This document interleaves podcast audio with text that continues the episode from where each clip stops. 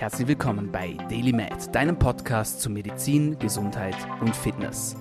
Du bist hier, weil du daran glaubst, dass Gesundheit das Wichtigste ist und sich durch deine täglichen Aktionen und Gedanken positiv beeinflussen lässt. Meine Lieben, mein Name ist Dominik Klug. Willkommen zurück, wenn ihr das erste Mal zuhört.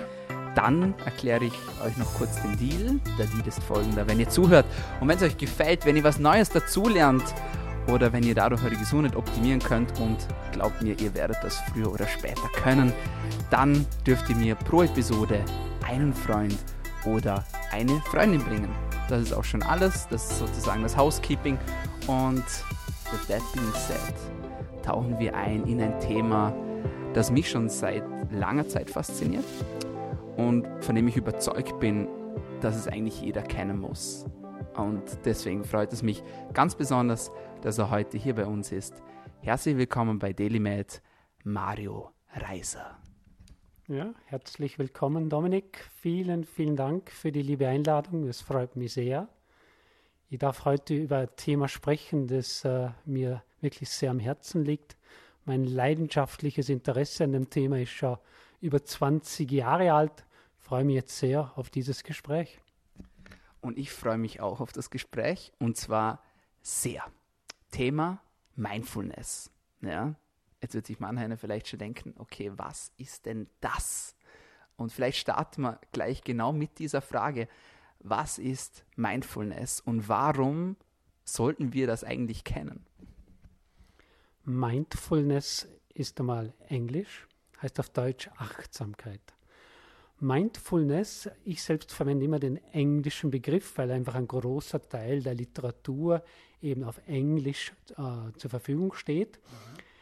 Mhm. Mindfulness meint dieses ganz bewusste Fokussieren auf den gegenwärtigen Moment. Das kann man natürlich üben in einer Meditation, wie man das vielleicht kennt, wenn man irgendwelche Dokumentationen von asiatischen Ländern schon gesehen hat. Aber Mindfulness meint nicht nur dieses Üben im stillen Kämmerchen, Mindfulness meint auch dieses Üben im Alltag. Ich persönlich habe natürlich den Schwerpunkt Mindfulness und Sport. Bei mir geht es natürlich darum, dass die Sportler am Trainingsplatz oder während des Wettkampfes eben auch üben und praktizieren. Mhm, absolut. Auch wenn man nicht Sportler ist, sage ich jetzt mal, ist das eigentlich ein unglaublich wichtiges Thema. Sag uns warum. Ja? Wie kann man davon profitieren? Ja, weil schlussendlich wollen wir das ja. Jeder, der hier zuhört, ja, und jede, die möchte ihre Gesundheit optimieren, ja. Die möchte die Gesundheit erhalten. Und ich bin der Meinung, das geht eigentlich fast nicht ohne Mindfulness, ja. Auch wenn man es ganz unbewusst, das ist vielleicht sogar ein Widerspruch, ja, dass man unbewusst bewusst ist, ja. Aber ich glaube, das passiert sogar. Wie siehst du das? Ja, Mindfulness, das gehört meiner Ansicht nach voll auf den Tisch rauf als Thema. Uh, vor vier Jahren hat der John Kabat-Zinn zum ersten Mal auf dem Weltwirtschaftsforum vor den großen World Leaders gesprochen und hat das Thema da präsentiert. Also wenn das ein Thema ist für die Großen und Mächtigen der Welt, dann soll es auch ein Thema sein für die kleinen, ich sage mal die Kleinen und eben für unser eins. So, was passiert? Wenn man Mindfulness übt, dann passiert etwas. Das haben wir schon lange gesehen bei tibetischen Mönchen oder anderen Mönchen, die in Japan irgendwie meditiert haben. Haben da Bilder vor unserem geistigen Auge. Und wenn wir diese Mönche sehen, dann spüren wir intuitiv, mit denen ist was passiert. Die sind einfach irgendwie ruhiger, die sind irgendwie gefestigter. Und das wissen wir schon lang. Was wir jetzt noch nicht so lange wissen, sind einfach die Erkenntnisse aus der Forschung. Da haben wir ganz unterschiedliche Forschungsbereiche, seien es Neurowissenschaften. Wir haben Erkenntnisse aus der Psychologie, aus der Epigenetik. Das ist ganz ein neues Forschungsgebiet. Und diese Forschungserkenntnisse, die untermauern ganz eindeutig die Wohltaten von Mindfulness. Was sind die Wohltaten? Wer regelmäßig Mindfulness übt, der verändert nicht nur die Struktur des Gehirns, er verändert auch die Funktionsweise von gewissen Hirnteilen. Und das ist im Grunde genommen das Hauptargument. Das ist unglaublich. Da möchte ich gleich einhaken, ja, weil ich kann das nur unterstreichen. Ja, und ich bin da auch total happy, dass wir mittlerweile einfach auch gute Studien haben, dass wir fundierte Studien haben, dass wir Bilder auch haben, ja, aus dem sogenannten fMRI, also funktionierendes MRI, äh, bei dem wir auch äh, Gehirnaktivitäten quasi sehen können, ja, und auch sehen, was sich im Laufe der Zeit verändert. Vielleicht fangen wir gerade dort an, ja. Thema Meditation vielleicht, ja. Warum sollten wir meditieren, ja? Und eben auch im Zusammenhang darauf, wie sich das Gehirn, wie verändert sich das Ganze, wie kann man sich das vorstellen, ja? Also ich bin der Ansicht, dass wir sehr am Außen orientiert sind. Wenn man bei uns in der Gesellschaft herumschaut, der große Teil der Menschen orientiert sich am Außen. Eine Innenschau findet selten statt. Und wenn sie stattfindet, dann oft erst, wenn ein gewisser Leidensdruck entstanden ist. Warum glaubst du, ist das so? Dass oft erstmal was passieren muss, damit wir nach innen schauen? Ich persönlich denke, dass wir uns innerhalb einer Komfortzone bewegen und die Komfortzone hat ein breites Range und erst dann, eigentlich wenn was eingetreten ist, etwas Schlimmes, etwas wirklich Unerwartetes, dann fangen wir an, diese Komfortzone zu hinterfragen und dann pushen wir uns vielleicht raus. Da braucht es halt zuerst mal einen Herzinfarkt oder irgendwas, so etwas. Und dann erst, dann überlegen wir und dann quasi gehen wir vielleicht einen Schritt weiter. Mhm. Ja, quasi ein Nahtoderlebnis sozusagen, ja. Auch wenn es schlimm ist, aber auf, manchmal braucht es quasi wirklich etwas, das einen wachrüttelt. Jetzt habe ich dich unterbrochen vorher, tut mir leid. Ja, und ich finde eben diese Innenschau, die würde uns sehr gut tun. Und wenn wir uns das jetzt zum Beispiel eben anschauen, was, was im Hirn so passiert, ich möchte, das ist zum Beispiel ein Beispiel, von dem ich ihm erzähle, das ist, was passiert mit der Amygdala. Das ist ein ganz ein kleiner Teil im Hirn, das sind eigentlich groß, ja, so wie zwei Cashewnüsse. Und die haben wir, wenn wir bei der Augen gerade hineingehen. Und diese, diese Amygdala ist Teil des limbischen Systems. Und wenn wir meditieren, dann können wir einen entscheidenden Einfluss nehmen auf diese Amygdala. Die Amygdala ist verantwortlich für die emotionale Bewertung von Situationen. Mhm. Früher, als die Säbelzahntiger noch um die Ecke kamen, da war die natürlich sehr wichtig. Also evolutionstechnisch war dieser kleine Teil des Hirns immer schon sehr wichtig. Nur die Frage ist, heute erleben wir oft Situationen, die wir als lebensbedrohlich erleben müssen. Na, das tun wir nicht. Und trotzdem wird aber unser Verhalten sehr oft von der Amygdala bestimmt und geritten. Und das Problem ist bei der Amygdala, wir haben da nur sehr begrenztes Verhaltensrepertoire zur Verfügung. Mhm. Kampf oder Flucht. Und das erleben wir, das erleben wir alle im Alltag. Wir sind bei der Ampel, die Ampel schaltet von Rot auf Grün, der hinter uns hupt. Was machen wir? Und schon gehen wir auf der Puls und Kampf oder Flucht. So reagieren wir. Und das ist natürlich gerade in Stresssituationen. Wenn ich mein Verhalten nur über die Amygdala steuere, dann habe ich nur sehr begrenztes Verhaltensrepertoire zur Verfügung. Mhm. Und wenn es mir da gelingt, über die Meditation quasi diese Amygdala zu beruhigen, ein bisschen runterzukommen, dann habe ich natürlich ganz anderes Verhaltensrepertoire zur Verfügung. Und das ist natürlich für Spitzensportler interessant, aber es ist natürlich für jeden interessant, der in einer Stresssituation steckt. Oh, ein Arzt, eine Hausfrau, die drei Kinder hat, ein Schüler, Verprüfungen und so weiter. Mhm. Und darum, mittels bildgebender Verfahren können wir das sehr eindrücklich belegen, was mit der Amygdala passiert. Ich bin so froh, dass du das angesprochen hast. Die Amygdala ist ja also für mich einer der faszinierenden Teile des Gehirns, weil sie ist der einzige Anteil des Gehirns, der quasi die Bahn zu unserem präfrontalen Kortex unterbrechen kann. Ja? Also präfrontaler Kortex, ja, der neue Anteil unseres Gehirns, ja, da geht es wirklich um komplexes analytisches Denken, ja, da geht es um diese ganz objektiven Betrachtungsweisen, auch die wir ja als Menschen haben, ja, als einziges Säugetier, ja. Und genau diese Bahn kann die Amygdala einfach unterbrechen, wenn es zu diesen Situationen kommt, die du gerade gesagt hast. Und es hat jeder von uns schon mal gemerkt, Beispiel Blackout bei Prüfungssituationen, oder? Und ich glaube, alleine schon deshalb ist es, man kann eigentlich gar nicht früh genug damit anfangen, um eben auch diesen Bereich des Gehirns zu trainieren. Und jetzt sagen uns, das geht. Ich weiß, dass es geht, aber sage es uns nochmal, es geht doch, oder? Das geht auf alle Fälle. Im Grunde genommen, wer Mindfulness übt, der übt Übungen, die an sich sehr unspektakulär sind. Man meint einmal, da zu sitzen, müsste jetzt nicht unbedingt wahnsinnig schwierig sein. Es ist dann schlussendlich dann doch nicht so einfach, aber die Übungen selbst sind sehr unspektakulär. Es gibt im Grunde genommen nur einen Haken, wenn man Mindfulness übt. Und der Haken ist der, ich muss es regelmäßig machen.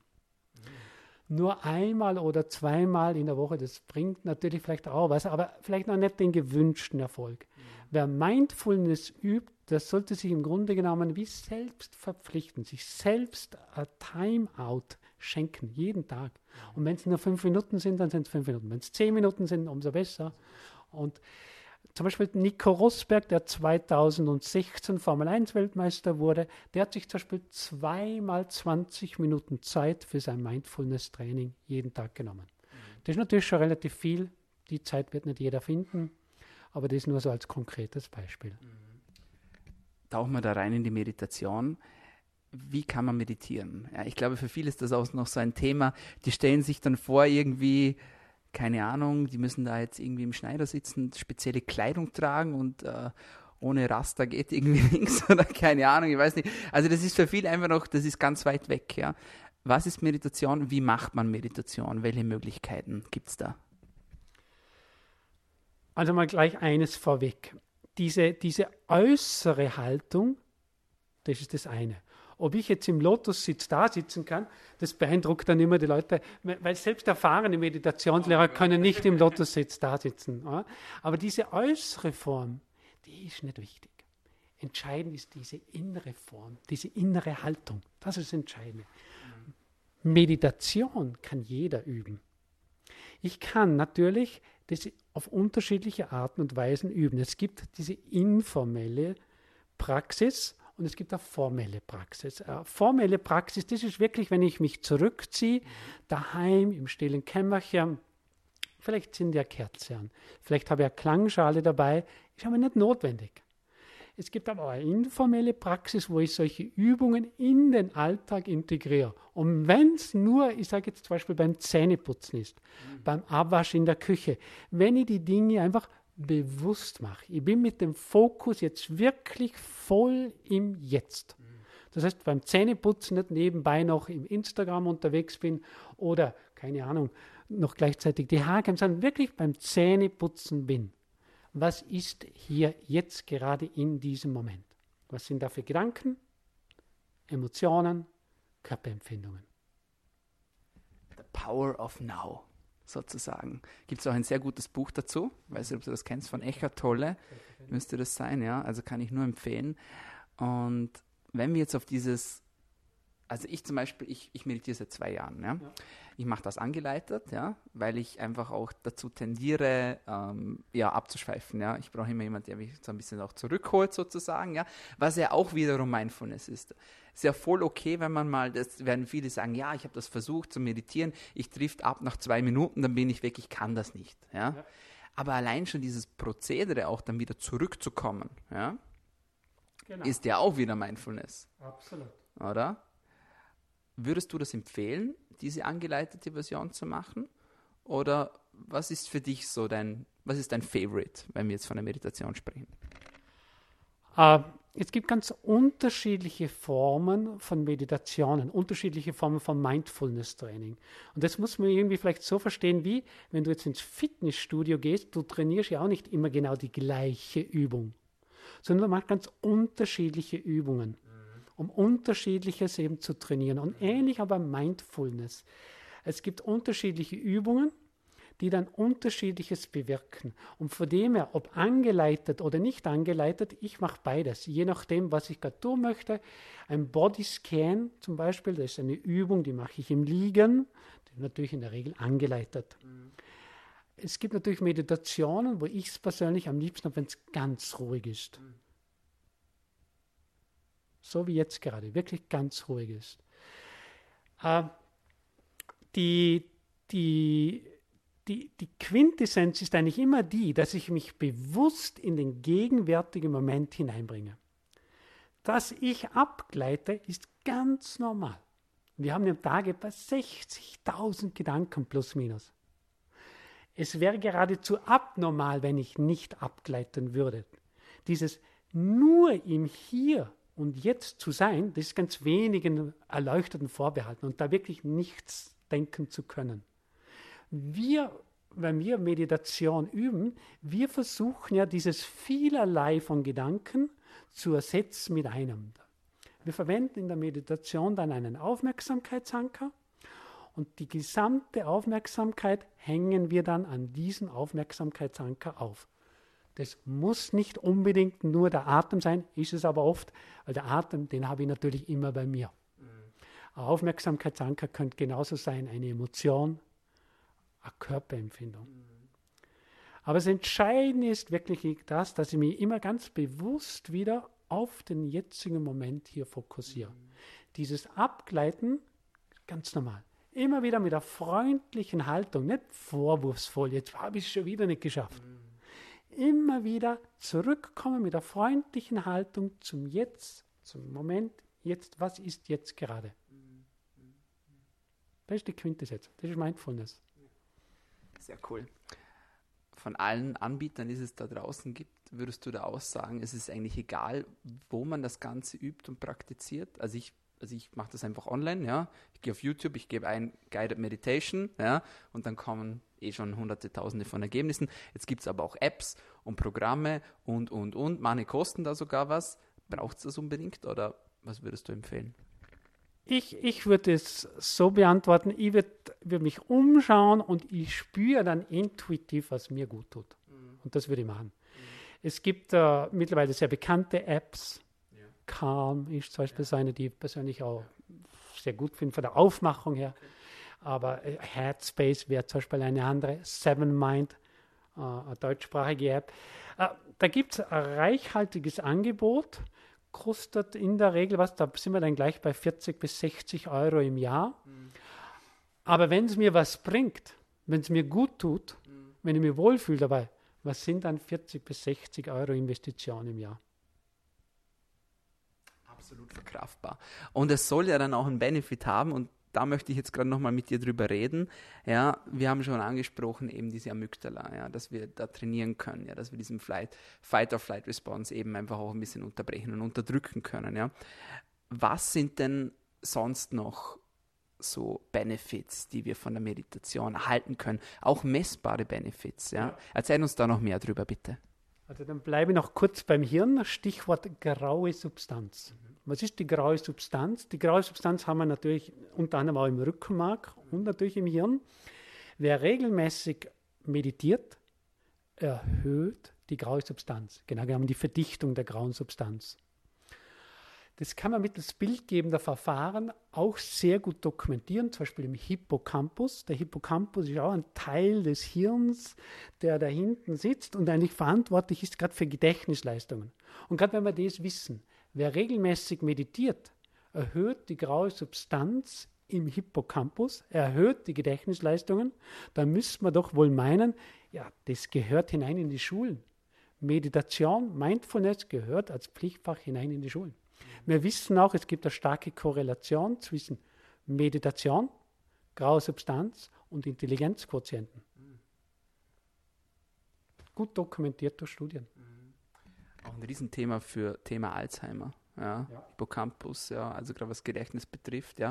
Und man weiß ja auch zum Beispiel, dass bei Patienten, ja, also Alzheimer ist so ein bisschen mein Genre, sage ich jetzt mal, ja, weil ich da von, äh, von familiärer Seite ein bisschen ähm, betroffen bin, sage ich jetzt mal, und so quasi mein Hobby geworden, da auch äh, zu forschen, was man alles machen kann, ja, damit es mich jetzt da nicht trifft, ja. Deswegen äh, weiß ich da auch, dass zum Beispiel bei Patienten, die zum Beispiel eine höhere Dichte haben, eben gerade im Hippocampus, ja, an Zellen haben, ja, dass die viel länger brauchen, bis die Symptome entwickeln von der Alzheimer-Erkrankung. Das ist eine Art wie eine Reserve, sage ich jetzt mal. Desto mehr Reserve, das man hat, umso besser. Und wenn man sich mal dieses Fakt auf der Zunge zergehen lässt, dass man das aktiv beeinflussen kann, mhm. das ist doch schon richtig beeindruckend. Gib uns noch mehr von den Benefits, wenn wir schon dabei ja, sind. Also bleiben wir, bleiben wir nochmals bei beim Hirn und bei der Forschung. Da gibt es ein ganz neues Forschungsgebiet, die Epigenetik. Das zählt man der Biologie zu. Und worum geht es hier? Wir sind ja lange Zeit davon ausgegangen, dass eigentlich die Gene den Menschen steuern. Und jetzt heute wissen wir, na, der Mensch steuert die Gene. Vielleicht nicht zur Gänze, aber nicht zu einem unbeträchtlichen Teil. Das ist das Genom eines Menschen, also die Gesamtheit des Erbgutes, da haben wir 20.000 bis 25.000 Gene. Und jetzt kann es sein, dass aufgrund von unserer Lebensweise gewisse Gene, Gensequenzen nicht lesbar sind. Was zum Teil ein Vorteil ist, weil wir wissen ja, es gibt Menschen, die haben die gleichen Krebsgene äh, äh, äh, und beim einen bricht es aus, bei einem anderen nicht. Und jetzt je nachdem, was ich natürlich für einen Lebensstil habe, Stichwort hier, Bewegung, Ernährung, Meditation. Je nachdem, was ich für einen Lebensstil habe, kann ich dann diese Gene bzw. Die, die Funktionsweise dieser Genen auch beeinflussen, sodass dann unter Umständen eben die eine Krebszelle dann aktiv wird, es bricht aus, beim anderen eben nicht. Also das ist ein ganz, ein neues Forschungsbe ganz ein neuer Forschungsbereich, diese Epigenetik, mhm. die mich persönlich sehr fasziniert. Ich bin auch erst so ganz neu in dem Thema drinnen. Wir wissen übrigens auch aus der Epigenetik, dass es so ist, dass Leute, die regelmäßig meditieren, biologisch langsamer altern. Das ist meine Ansage. Das ist eine Ansage. Mhm. Sehr cool. Das ist auch relevant, sage ich jetzt mal. Nicht nur für die Frauen, auch für die Männer. Ja? ja? Und in der heutigen Zeit sicher ganz großes Thema. Ganz großes Thema. Was ist so dein Lieblingseffekt von der Meditation, sage ich jetzt mal? Was spürst du selber jeden Tag, wo du merkst, okay, wo ich noch nicht meditiert habe, da war das noch nicht. Ja? Bei mir ist es zum Beispiel so, ähm, das ist total interessant, aber desto mehr, dass man sich mit dem Körper beschäftigt, ja, wir sind ja auch prä prädestiniert als Mediziner ein bisschen dafür, aber auch dann, desto mehr, dass man sich mit Ernährung beschäftigt und Sport, desto mehr lernt man auch seinen Körper kennen. Ja. Und ich bin auch der Meinung, ja, wenn wir Stress haben, ja, dann spüren wir das natürlich. Ja. Bei mir geht es sogar schon so weit, dass ich schon sagen kann, wie viel Stress das ich habe, ja. Mhm. Und ich spüre zum Beispiel aktiv, wenn ich zum Beispiel Workouts mache, wie mein Stresspegel runtergeht, ja. Mhm. Bei der Meditation auch, ja. Also nur so als, als kleiner Input so von mir. Was ist dein Lieblingsvorteil der Meditation? Also durch, durch ganz unterschiedliche äh, Forschungsbereiche sehr gut dokumentierte Wirkmechanismen sind die folgenden. Aufmerksamkeitsregulation und Emotionsregulation. Und Emotionsregulation ist persönlich jetzt für mich das wahrscheinlich Interessanteste. Ich kann länger bei mir bleiben.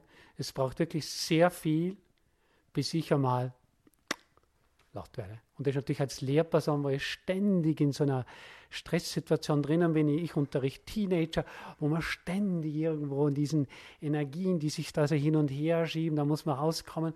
Und ich bleibe sehr, sehr, sehr, sehr lange ruhig. Es muss viel passieren. Und das würde ich auf alle Fälle der Meditation zuschreiben. Unglaublich. Erzähl uns von deiner Reise nach Asien. Du bist ja regelmäßig in Asien, ja? Wie bist du da das erste Mal hingekommen? Hat auch mit dem Thema Mindfulness zu tun. Es ist so, schon sehr lange her, da habe ich mal eine Dokumentation im Fernsehen gesehen über die Shaolin-Mönche. Die haben sich Speerspitzen in den Bauch gerammt und Metallstangen wurden da zertrümmert über der Schädeldecke. Das, das war unglaublich, als ich das zum ersten Mal sah. Ich habe mich dann gefragt, wieso ist das möglich? Und bin dann natürlich sehr schnell auf dieses Thema Meditation gekommen. Die haben das also offensichtlich geschafft, über eine sehr tiefe Meditation Energien zu, zu, wie soll man sagen, zu fokussieren an gewissen Körperteilen, sodass sie dann einfach schmerzunempfindlicher waren, einfach mehr ausgehalten haben als andere. Mich hat das dann so fasziniert, dass ich dann 1993 auch nach China gegangen bin. Ich wollte mir das natürlich alles vor Ort anschauen in meiner Naivität habe ich gedacht, ja, da kann man in das Shaolin-Monster, ah, Monster, Entschuldigung, in das Shaolin-Kloster hineingehen und sich das alles einfach einmal irgendwie anschauen und man bekommt alles erklärt. Aber dem war natürlich überhaupt nicht so. Ich habe nicht viel erfahren, aber ich habe riesige Inspiration bekommen. Und das hat sich dann so weitergezogen. Und das war eigentlich so mein erster Encounter mit Asien. Seit, seit, damals bin ich unzählige Male mit der Familie dann auch in Asien unterwegs gewesen wir fühlen uns da einfach irrsinnig wohl, wir fühlen uns da irrsinnig gut aufgehoben. Sehr, sehr, sehr genial. Und jetzt bist du ja regelmäßig dort, oder? Ja. Und also nochmal, das möchte ich auch noch sagen, bitte nicht nachmachen zu Hause, für alle, die das jetzt gehört haben, so mit Eisenstangen und so zertrümmern etc. Ja? ja. Was ihr nachmachen sollt, ist die Meditation. Ja? Also das soll man, darf man und ja, würde ich auch sehr empfehlen ich möchte mit dir noch über den Flow-Zustand reden, Mario. Du erwähnst das auch auf deiner Homepage. etwas, was ich sehr spannend finde, etwas, wo man auch mittlerweile weiß, dass es es gibt, ja, auch wissenschaftlich fundiert. Was ist der Flow-Zustand? Das ist meine erste Frage. Und meine zweite ist, wie kommt man da rein? Der Flow-Zustand. Ja, der Begriff kommt ja eigentlich aus der Glücksforschung. Da gab es, oder den Forscher gibt es eigentlich immer noch, er hat einen ganz einen schwierigen Namen, Csikszentmihalyi, so spricht man den aus. Der hat sich eigentlich mit der Frage beschäftigt, wie wird man glücklich? Und, da ist dann dieser Begriff Flow einem für sich dann entstanden. Er hat dann auch Bücher rausgegeben, die sind jetzt mittlerweile schon, glaube 25, 30 Jahre alt, die ersten. Und es ging eben um die Frage, wie wird man glücklich? Und wenn man, wenn man da hineinkommen möchte in diesen Glückszustand, dann müssen eben gewisse Bedingungen zutreffen. Und ein ist unter anderem eben jene, dass ich natürlich im Jetzt einmal sein muss. Das, was ich tue, soll eine gewisse Art von Herausforderung sein, aber auf keinen Fall eine Überforderung. Mhm. Im Flow-Zustand, wenn ich da unterwegs bin, dann orientiere ich mich nicht am Ergebnis. Ich orientiere mich am Prozess. Das eigene Ego verschwindet. Es geht wirklich ums Tun. Die Dinge laufen dann praktisch wie von selbst ab. Ich selber kenne es jetzt natürlich vor allem vom Sport her. Und wenn Spitzensportler vom Flow-Zustand sprechen, dann meinen sie eigentlich, dass Dinge wie von selbst ablaufen. Das heißt, die Intuition leitet sie. Und wenn man sich diese Gelegenheitsbedingungen anschaut, wie zum Beispiel eben man muss unbedingt im Hier und Jetzt sein, dann versteht man natürlich auch diese Verknüpfung Flow und Meditation, Flow und Mindfulness. In Amerika wird oft in verschiedensten Artikeln diese, diese beiden Begriffe ganz eng miteinander verknüpft. Sehr interessant. Und wie kommt man jetzt in diesen Flow-Zustand rein? Ich habe mich auch damit beschäftigt, ja. Ich merke das auch bei der Arbeit, ja. Wenn so alles läuft, ja, wie man es gern hätte, dann passiert das irgendwie. Ja? Aber wenn man es wirklich will, dann schafft man es irgendwie auch nicht, um da reinkommen. Also erzwingen kann man das irgendwie nicht. Ja? Wie kommt man da rein in diesen Flow-Zustand? Hast du da Te Techniken oder Taktiken? Nein. Also der Flow-Zustand als solches, den kann ich nicht willentlich herbeirufen. Das geht nicht. Was ich aber kann, ist die Gelingensbedingungen, die kann ich versuchen entsprechend zu gestalten. Und wenn ich Mindfulness übe, dann trainiere in einem entscheidenden Ausmaß, dass diese Gelingensbedingungen passieren. Das ist aber übrigens auch wieder sehr gut dokumentiert durch, durch, durch der äh, Studienlage. Aber ich kann es auf keinen Fall willentlich herbeisteuern. Es passiert dann hoffentlich. Bin ich jetzt Sportler oder Arzt, Lehrer, Hausfrau, dann passiert mir das vielleicht einfach irgendwie. Und wenn ich jetzt natürlich gerade Mindfulness regelmäßig übe, dann kann ich natürlich die Häufigkeit, dass dieser Zustand dann eben dann doch eintritt, entscheidend beeinflussen. Aber schlussendlich willentlich herbeiführen nicht möglich muss man selbst mal erlebt haben, damit man dann auch wirklich weiß. Und ist vielleicht auch bei ihm ein bisschen anders, wie man da in diesen Zustand kommt, um dann auch, ja, seine maximale Leistung auch abzurufen, würde ich sagen, ja. Oder wie würdest du das sehen? Ja, äh, es gibt ja auch ganz unterschiedliche äh, Begriffe dafür. Die Amerikaner sagen ja dazu, to be in the zone, also in der mhm. Zone sein. In dieser Zone, wo eben eine optimale Leistung möglich ist. Oder zum Beispiel die Läufer, die Marathonläufer kennen das ja unter Runners High. Wo dann die Dinge wie automatisch ablaufen. Man orientiert sich nicht mehr am Ergebnis. Das Tun steht im Vordergrund, die Liebe zum Tun. Wie gesagt, willentlich herbeisteuern, das, das ist nicht möglich. Aber die Gelingensbedingungen, die kann ich eben unter anderem über Mindfulness, über Meditation beeinflussen. Und das ist auch schon ein richtig guter Ansatz, meiner Meinung nach. Mario, ich könnte noch stundenlang mit dir weiterreden, aber ich weiß, die Aufmerksamkeitsschwelle ist leider ein bisschen erniedrigt, gerade was die Podcasts angeht. Deswegen kommen wir langsam zum Schluss. Wo kann man dich denn online finden, wenn man jetzt mehr von dir und der Meditation haben möchte? Ja, also ich selber, ich wohne in Lautrach, unweit des Bodensees.